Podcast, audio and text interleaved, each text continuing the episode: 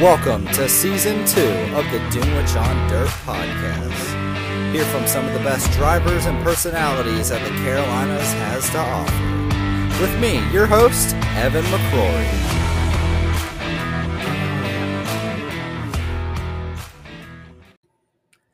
Hey everyone, welcome to Episode sixty of the Dunewich on Dirt Podcast. I'm your host, Evan McCrory, and today we will be talking with one of the twenty twenty-four long-term competitors with the Hunt the Front Super Dirt Series. We will be talking with Mister Jeff Smith. He has been a fixture in the Carolinas for the last few decades.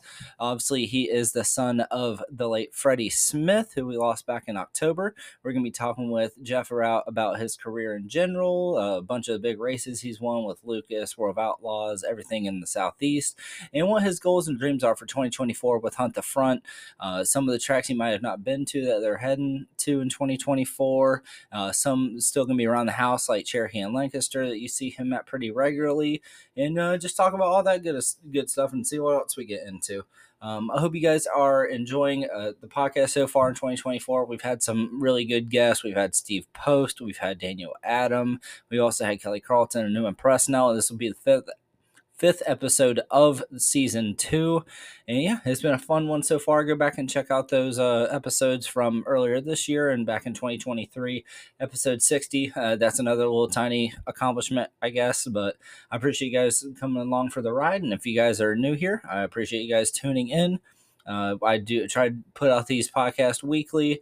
Uh, sometimes I sometimes I don't get them out every week, and sometimes I get two out a week. So if you're new here, I appreciate it. If you've been here for a while, I also appreciate you. Before we get into it, I always want to thank Victory Fuel for having me as part of their ambassador program. You can use the code Dunewich ten at drink victory dot com for ten percent off. You get yourself uh, some merch, you get yourself some drink. It's an amazing electrolyte and energy in Injected, I was trying to think, I almost said induced, injected water, and it just comes in a skinny can. It's really good. They got Throttle Punch, and they got the newest flavor, Lucky Lemon. So go check it out for yourself today, and don't forget to use the code Dunewich ten for ten percent off at drink victory dot com. And uh, just no other blabbering, uh, getting into this one, no super long intro. Let's uh, just go ahead and talk to Mister Jeff.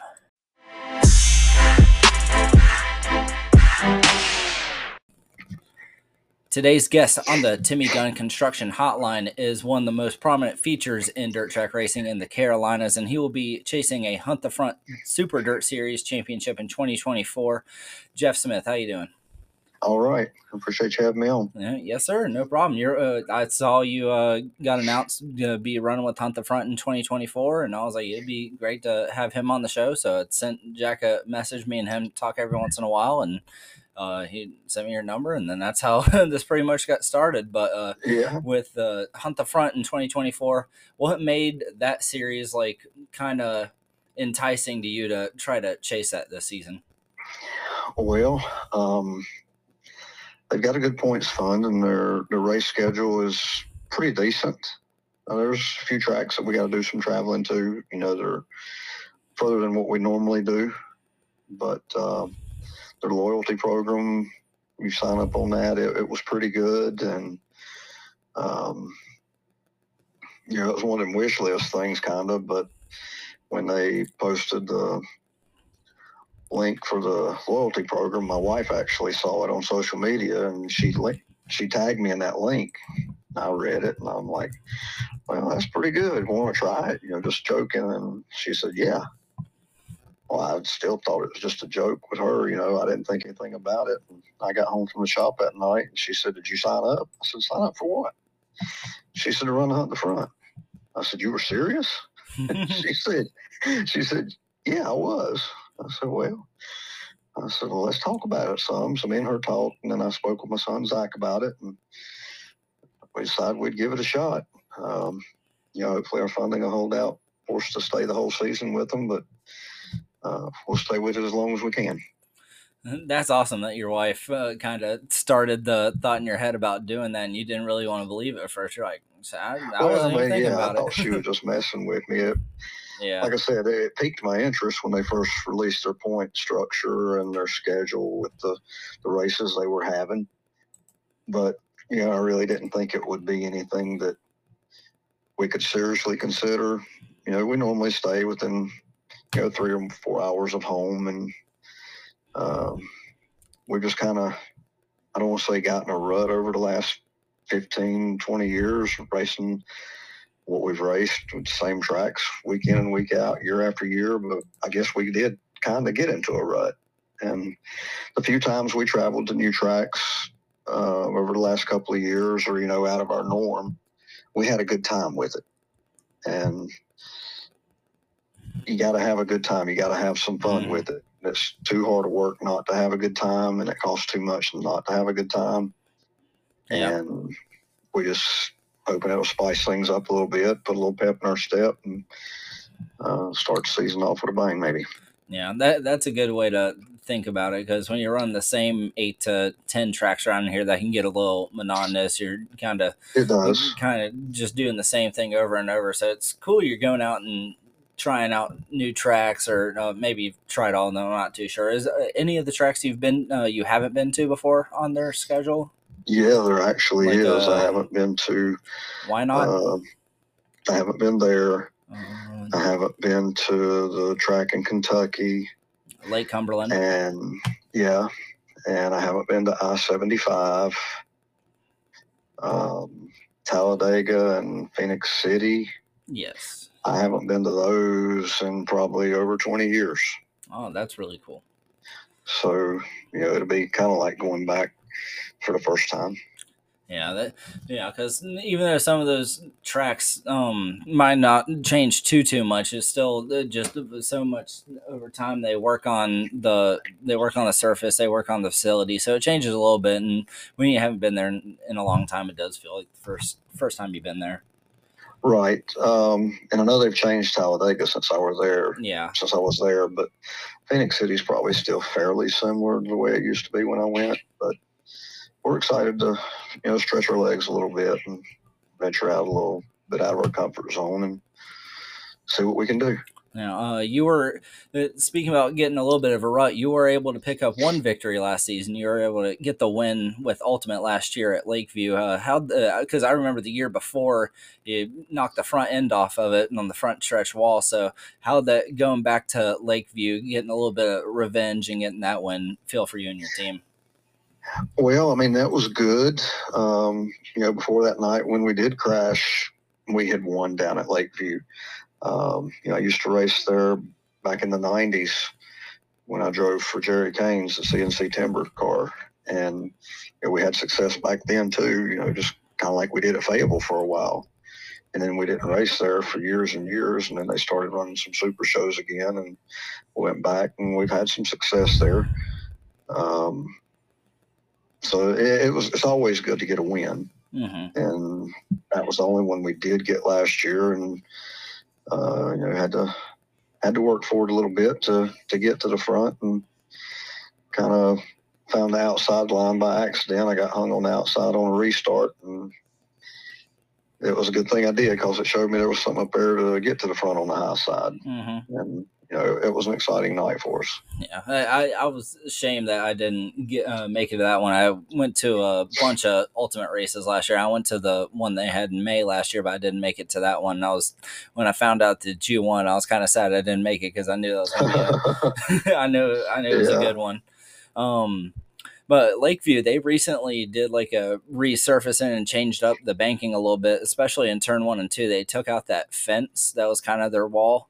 They right. wanted to, and it looks just like it's like a massive just mountain at this point. I, they had a uh, limited late model race about a week and a half ago, and some of those guys like Dustin Mitchell were really getting up on that and just testing how that new cushion and new uh, new curb up there would feel. And it seemed like some of those guys really liked it. Uh, is that right. one of those tracks you might try to get to uh, in this year outside the Hunt the Front races?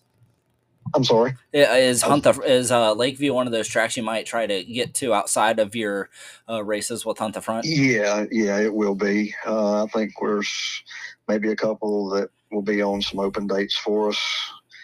I'm not saying we're going to race every weekend in between the Hunt the Front, but we'll pick and choose some races that you know suit our schedule. We we have to be. Kind of careful with the amount of races we're running there with our engine program and just trying to keep things fresh for, you know, what our ultimate goal is this year, mm-hmm. running with that series. But uh, I'm, I'm thinking we're going to be able to maybe hit down there a couple of times or so anyhow. It's kind of a good thing to have to be a little strict with what you pick and choose outside of it, and especially when, no, let's say that there's a race three, four hours away, when you know the next weekend you have to go seven, eight hours away. It kind of makes you change your thinking a little bit to uh, just sitting at the house or actually wanting to go to a race when you don't really have any big year-end purpose of doing it. Right, the incentive part of it. Mm-hmm. You know, we've, you've got to look at, you know, what each race is paying. You know, do I yep. take a chance on, you know, a five thousand win show closer to home this week that we might get something tore up and miss a two-day weekend next weekend that pays a five and a fifteen? Yeah. You know, plus the point stuff. I mean, you know, it, we're just going to start out, see how things go. If everything rolls smooth and, you know, we can be decently competitive, and we'll stick with it as long as we can. That's a good idea. Uh, going back uh, just a few years, uh, we talked to James Dedman back at the end of last year, and he was telling a story about how he was around when you were first getting into racing with go-karts and uh, got really into racing, started getting into bigger cars. Uh, how the obviously everybody knows your dad, Freddie. Everybody loved your dad, Freddie, and all that stuff. But how was it being his son getting into racing, even back in the go-kart days? Oh, it, that was all I ever wanted to do from as long as I can remember. You know, it, I didn't want to be what the other kids wanted to be at school when I grew up. All I ever wanted to be was a race car driver. And, um, you know, mom and dad made sure I got a good education. They were very strict on me growing up on school and grades and making sure I was doing what I needed to do. And, um, that was, that was important to them. And then, um, mom wouldn't even let me start racing until I graduated high school. Mm. I raced go-karts. I raced, I started when I was ten racing go-karts, raced go-karts for three or four years. And then I got to the point where I started going with dad because he started traveling on the N D R A circuit then. Mm. And, uh, just became a crew guy, you know, doing, learning everything about the car and how to work on them. And, um, you know, other than my grandfather and uh, some of that time that my uncle was going, I was, you know, one of his main helpers at the racetrack doing what needed to be done until I started racing. Uh, that's really cool that you're, they they wanted you to be able to race, but they wanted to make sure you were staying in line and doing what you needed to in school. Because, um, there's some people that they're like, well, you're not doing this until you're fully done with school, but they still gave you the opportunity to do it if everything was still in line with grades. Oh, yeah. And just make sure but you're acting. When right. I say they were strict in school on me, they were. I mean, it was, um, I remember all through school, I made one C. Mm. And I got grounded till the next report card came out for that one C. They were strict on me on school. They made sure I got an education. You made sure you didn't get another C again, though. Oh, that was the only one I got all through yeah. school. Yeah. That's um, funny. So, uh, so after high school is when you really started getting to bigger cars, like late models. Did you do anything yeah. besides late models after go-karts? Um, no. I, when I stopped racing go-karts, I was just dad's crew guy mm, okay. until I got in a car, you know, after I graduated. Okay. I graduated in June of eighty-four and uh, ran my first race uh, probably two weeks after that or so, maybe. Where was that first race at? Cherokee. Oh, okay. Yeah. Uh, is um is any of the tracks that are not around anymore in the Carolinas that was your favorite, like one that you raced back in the day that's not around anymore that uh, you really enjoyed racing at? Well, I mean, when I started, we raced at Cherokee. We raced uh, Summit Carolina. Um, we raced at Metrolina. And we raced at Tri-County Speedway up um, up near Newton. It's an asphalt track now. They yeah. paved it. But um, that was a little bit at Concord before they paved it. And then when they paved it, I actually ran asphalt for a few years, and then I came back to dirt. And I've been on dirt ever since. But, what, car, uh, what cars did you run on asphalt? Uh, like a late model stock type car? Uh, it was late models on asphalt.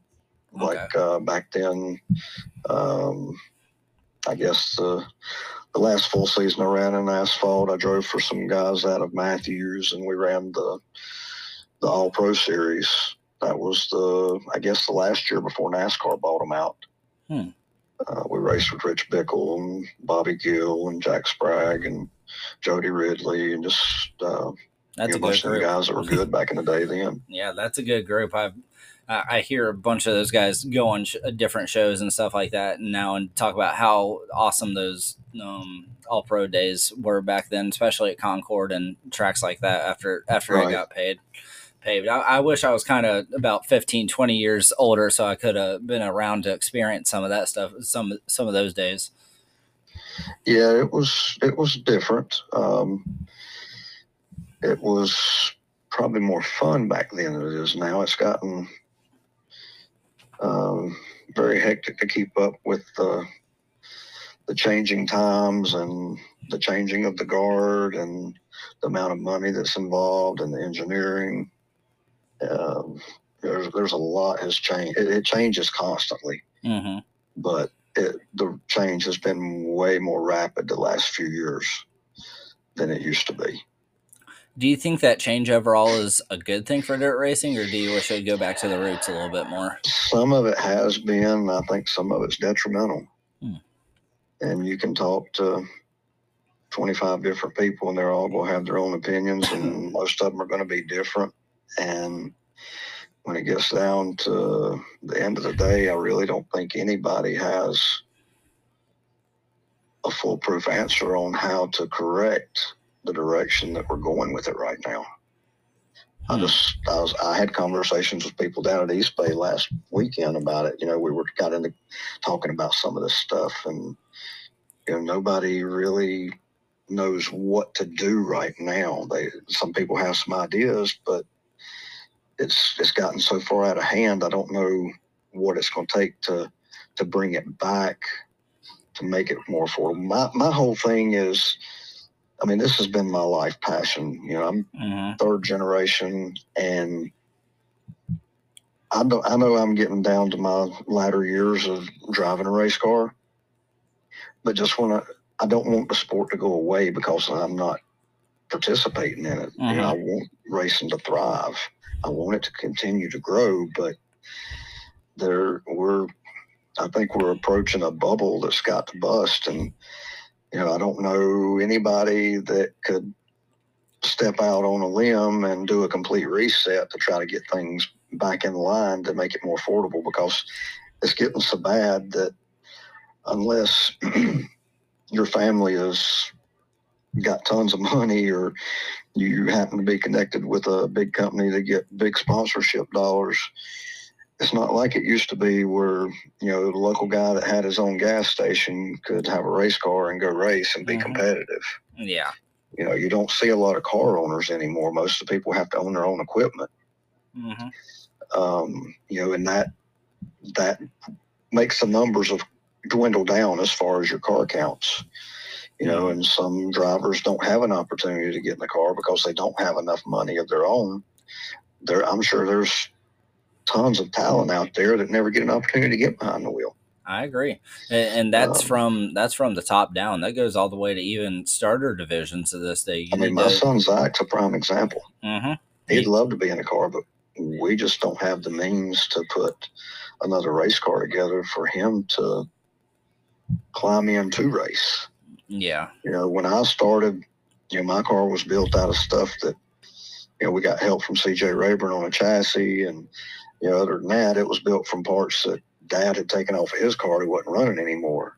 You know, my grandfather built my motors, which he was a good engine builder, but my engines were built out of stuff that was laying around that they didn't run anymore. So, you know, we don't have that supply chain like that anymore. You don't have many people that build their own engines, you know, because there's so much going on now with, you know, your big engine builders, you know, Clements, Cornette, Jay Dickens, Vic Hill, Andy Durham, you know, those guys, they they have finessed the engines and they have done the R and D and they've brought the engines so far. And, you know, your your backyard auto mechanic, he can't build a competitive motor like those guys can. Mm-hmm. Yeah, you're right about that. I even see that on the on the front wheel drive like side of it too, where you have uh, one hundred people show up for a big high paying race, and it's the same ten, fifteen guys that have the most money into their cars, have the best sponsorships, and uh, right. are able to do the most they can to them. Right. I mean, everybody wants to be competitive. It just,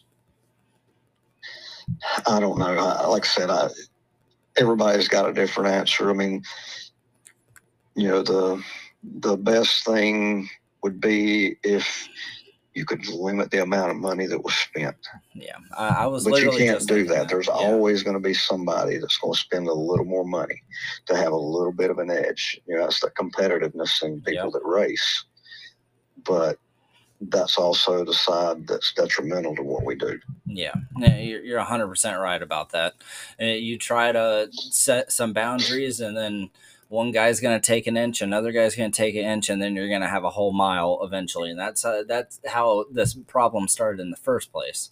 Right. Their entire history of all of racing, it's been everybody trying to find the next thing, the next thing that's going to help them get a right. tenth faster. And, and then everybody else has to develop that. And then somebody else finds something else. And then we get to the racing where we are now. We're starting to get pretty aero dependent, pretty, um, especially it depends on the track, but uh, the arrows got into it, different things oh, underneath the car, the motors. The arrow's terrible. We're so dependent on that. But, you know, back, Back in the day, it was ingenuity. Mm-hmm. You know, it was just who could come up with a cool idea, try something, and it work. You know, I saw my dad do it, my grandfather. You know, they they would build stuff in the shop. Mm-hmm. That's fine. You know, you got a grinder, a welder, a cutting torch, and you come up with an idea and you build it. Well, now it's and it's it's life in general has progressed. Now somebody's got an idea, they say, well, I got this idea, and they present it to an engineer or something, and, mm-hmm. you know, then they've got to do a program in C A D and then get this part C N C machined, and, you know, they're not building it themselves. Mm-hmm. They're spending money to get done what they want instead of doing it themselves, and that's yeah, that's the part that drives the expense up. But, I mean, the expense is all the way down the line. It's It's not just something like that. I mean, you know, the shocks are out of hand. The tire situation is horrible yeah. right now as far as the price on tires and, you know, just trying to get something that's, you know, they tried to go to this four-tire rule with Hoosier last year to save us money, and it hasn't saved us any money, nope. or it hasn't in my sense yeah. of what we've done. And, you know, the engines cost four times what they used to. I mean, I remember my grandfather, when I started racing, you could build a brand new engine top to bottom for ten or twelve thousand mm-hmm. dollars, and now you're not going to get a decent motor for less than fifty. Yeah, and you know we're not racing for any more money hardly. I mean, there there's some shows now, you know, like with Lucas and World of Outlaws and Hunt the Front's got some, but as far as like the the regional stuff. Mm-hmm. Five thousand. We're racing for the same money we did, you know, twenty, thirty years ago. And I know the promoters, they don't have a bottomless well that they can just keep drawing money from. I get that, but you know, we've we've got to stop the bleeding somewhere on yep. cost versus income. You know, it just yeah. We can't just, everybody can't just keep dumping money into it and not even be able to remotely get close to breaking even.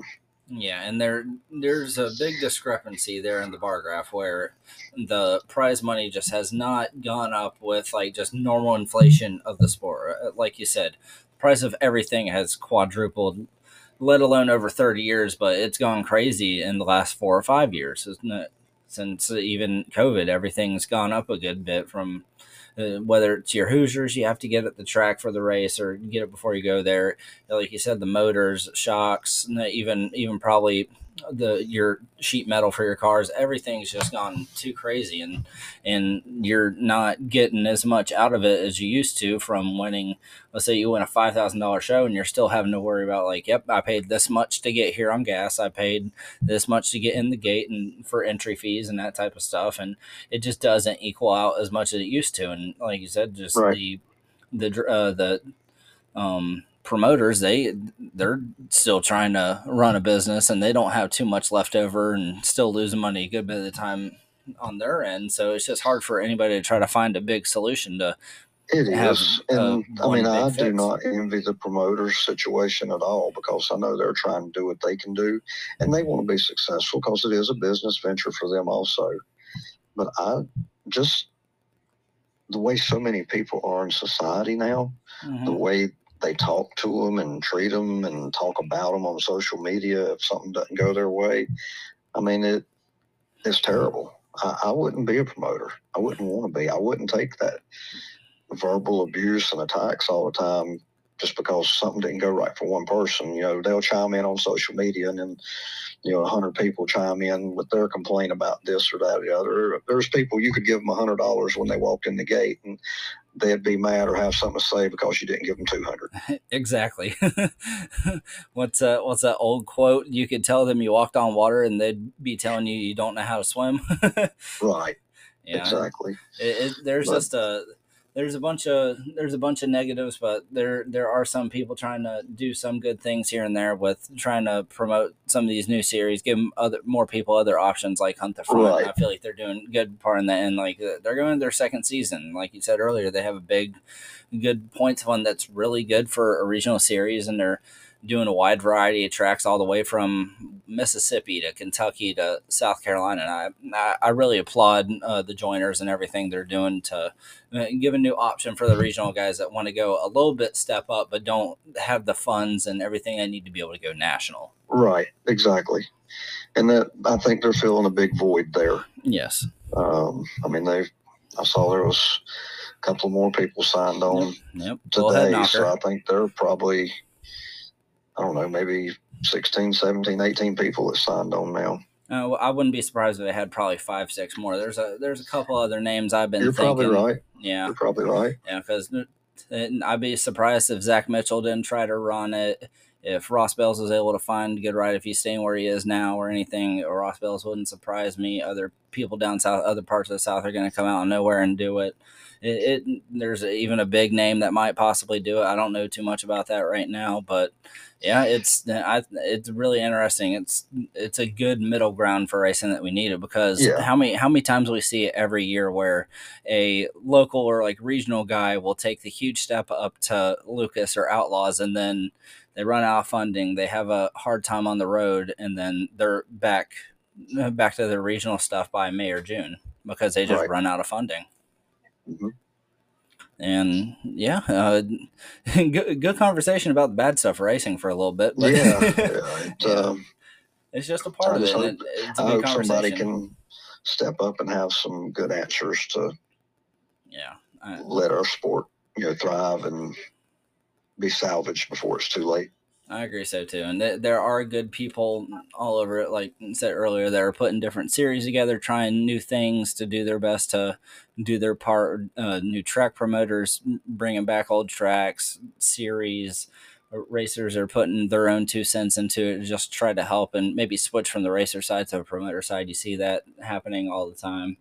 But, um, yeah, uh, before we get out of here for the night, uh, and thanks for coming on the show. Uh, I was at the Grassy Smith back in July of this year when your dad made your, made his final laps in one of his old cars and did right. the whole group photo. I was there on the front stretch taking photos and videos with a bunch of you guys. And uh, that was that was a really special night. That was really cool. And it just means so much more now with, uh, with him passing away. And he was such a... Uh, pillar in dirt racing in general and the entire country. And I know you guys felt so much love and are still feeling it now from, yeah, I bet people we are, did. And that was, um, you know, it was sanctioned differently this year than what mm-hmm. it had been for quite a while. And that was the most meaning that our family got from my grandfather's memorial race in a long time. Mm-hmm. And that it was special for our family. It meant a lot to my dad. Yeah. And it meant a lot to, you know, me and my wife, my mom, my son. I mean, it, it meant a lot to the Smith family to see that the effort that was put forth to, to recognize my grandfather again, like it was in the beginning. And then now they've uh, stepped up a little bit more. Mideast is now going to be doing the Smith Family Memorial on July third, I believe that is. And uh, I well, believe that's just going to be a... We've had some special talks about some of that stuff. I don't know what the exact plans are going to wind up being yet. I've talked with uh, Tony at Cherokee and uh, Jason Walls at Mideast. And okay. There's some ideas being kicked around about, you know, what's going to go on this year and, you know, possibly next year. But um, we're excited to see what the future holds as far as, you know, memorial race. Okay, that's got me excited. I just already saw it listed as that on the on social media, so I thought some of the stuff was all kind of lined up a little yeah, bit. That, yeah, that it's still it, still a ways uh, away. There was that was I was that was where I found out about it first too. So okay. There's been conversations yeah. since then. I feel you. You guys still have about five months until then. They'll they'll figure out something for it. You guys will yeah. be a part of that. But uh, yeah, you got um, want to thank your sponsors and everybody that helps you get up and down the road before we get out of here. Oh gosh, it, yeah, it uh, it wouldn't be possible without the the physical help and. Uh, the sponsorship help that we get, you know, our product sponsors and, you know, the ones that help us with the funding of the team. And, uh, you know, some of them help us get parts or tires or fuel. Um, you know, as far as hands-on help, you know, my son Zach and uh, Jack Sandin and his son Ty and uh, one of the buddies I grew up with in high school, Shane Absher, and um, that one guy's been helping me for probably thirty years, Eddie Waddell. Mm. And, um, you know, there's a couple others that go, and then sponsors. Oh my gosh. I, I, I get nervous when I have to start naming sponsors because I always leave somebody out. I, I guess I don't talk about that stuff enough to yeah. have it all ironed out. But, um, you know, I've, I've got a good group of sponsors that, that help me and do what they can. And it means a lot. We couldn't get up and down the road without them. They know who they and are. it, um, We just appreciate everything they do. Well, uh, thanks for coming on the show tonight, Jeff. I really appreciate it. Uh, good luck in everything in twenty twenty-four. I reckon probably one of the first races I'll probably see you at will be at March Madness. I'll uh, I'll come up to you and catch up. Uh, probably uh, haven't seen too too much of me. I, I, I probably I've been around here and there. I've I've, I've started doing this whole stuff uh, a little over a year ago, but I've uh, been a fan for. Uh, a little while, and you just always been a staple around. A lot of people come to the track just to see you, not not just because your family, just because you as well, because you're a big part of the sport and and and our. Hope you guys enjoyed the interview with Jeff Smith. It was awesome talking about the all the financial stuff about racing and how it's grown, grown and gotten crazy over the last twenty, thirty years. He's been a part of it. I uh, just appreciate him uh, talking about his twenty twenty-four plans with Hunt the Front. And he's just a really awesome person and family we just need to have around in the dirt racing community forever. Um, yeah, uh, just really great to talk to him even about the Um, memorial races for his family, and they're getting all them plans ironed out and everything, and stories of growing up. It, it, it's just really cool stories to hear, and I'm glad you guys were able to listen to it today. Uh, don't forget to check out all my awesome sponsors, Victory Fuel and Timmy Gunn Construction, all, uh, always, as well as uh, Front Wheel Drive Friday. I haven't been uh, mentioning Kyle as much. Uh, I was going to get him on the show before Uh, winter freeze, but I had a crazy busy week. Everything happened, and he was finishing up his car. Uh, too bad he blew his motor at winter freeze, but he plans to be back on track soon. He's working on that with probably the McGrews and all those guys, but I appreciate you guys tuning in to today's episode. You can check out all my social medias at Dunewich on Dirt, D U N E W I C H on Dirt. I'm on Facebook, Instagram, Twitter, TikTok. TikToks have been doing very well, by the way, so if you've somehow found this podcast through TikTok, I appreciate you. Uh, if you haven't checked out TikTok yet, go ahead and do it. Um, just uh, all the growth on the page has been doing awesome. We're a little bit less than two months away from my announcing debut at Travelers Rest Speedway on April fifth with the Carolina Sprint Tour. Love to have you guys check us out then. And uh, yeah, I hope you guys have a great week. Go check out Jeff on social media, Jeff Smith Racing. I believe it's his uh, Facebook. Uh, he has his normal page. Uh, he's on Twitter a little bit here and there. But I uh, hope you guys have a great week, and I will see y'all next time.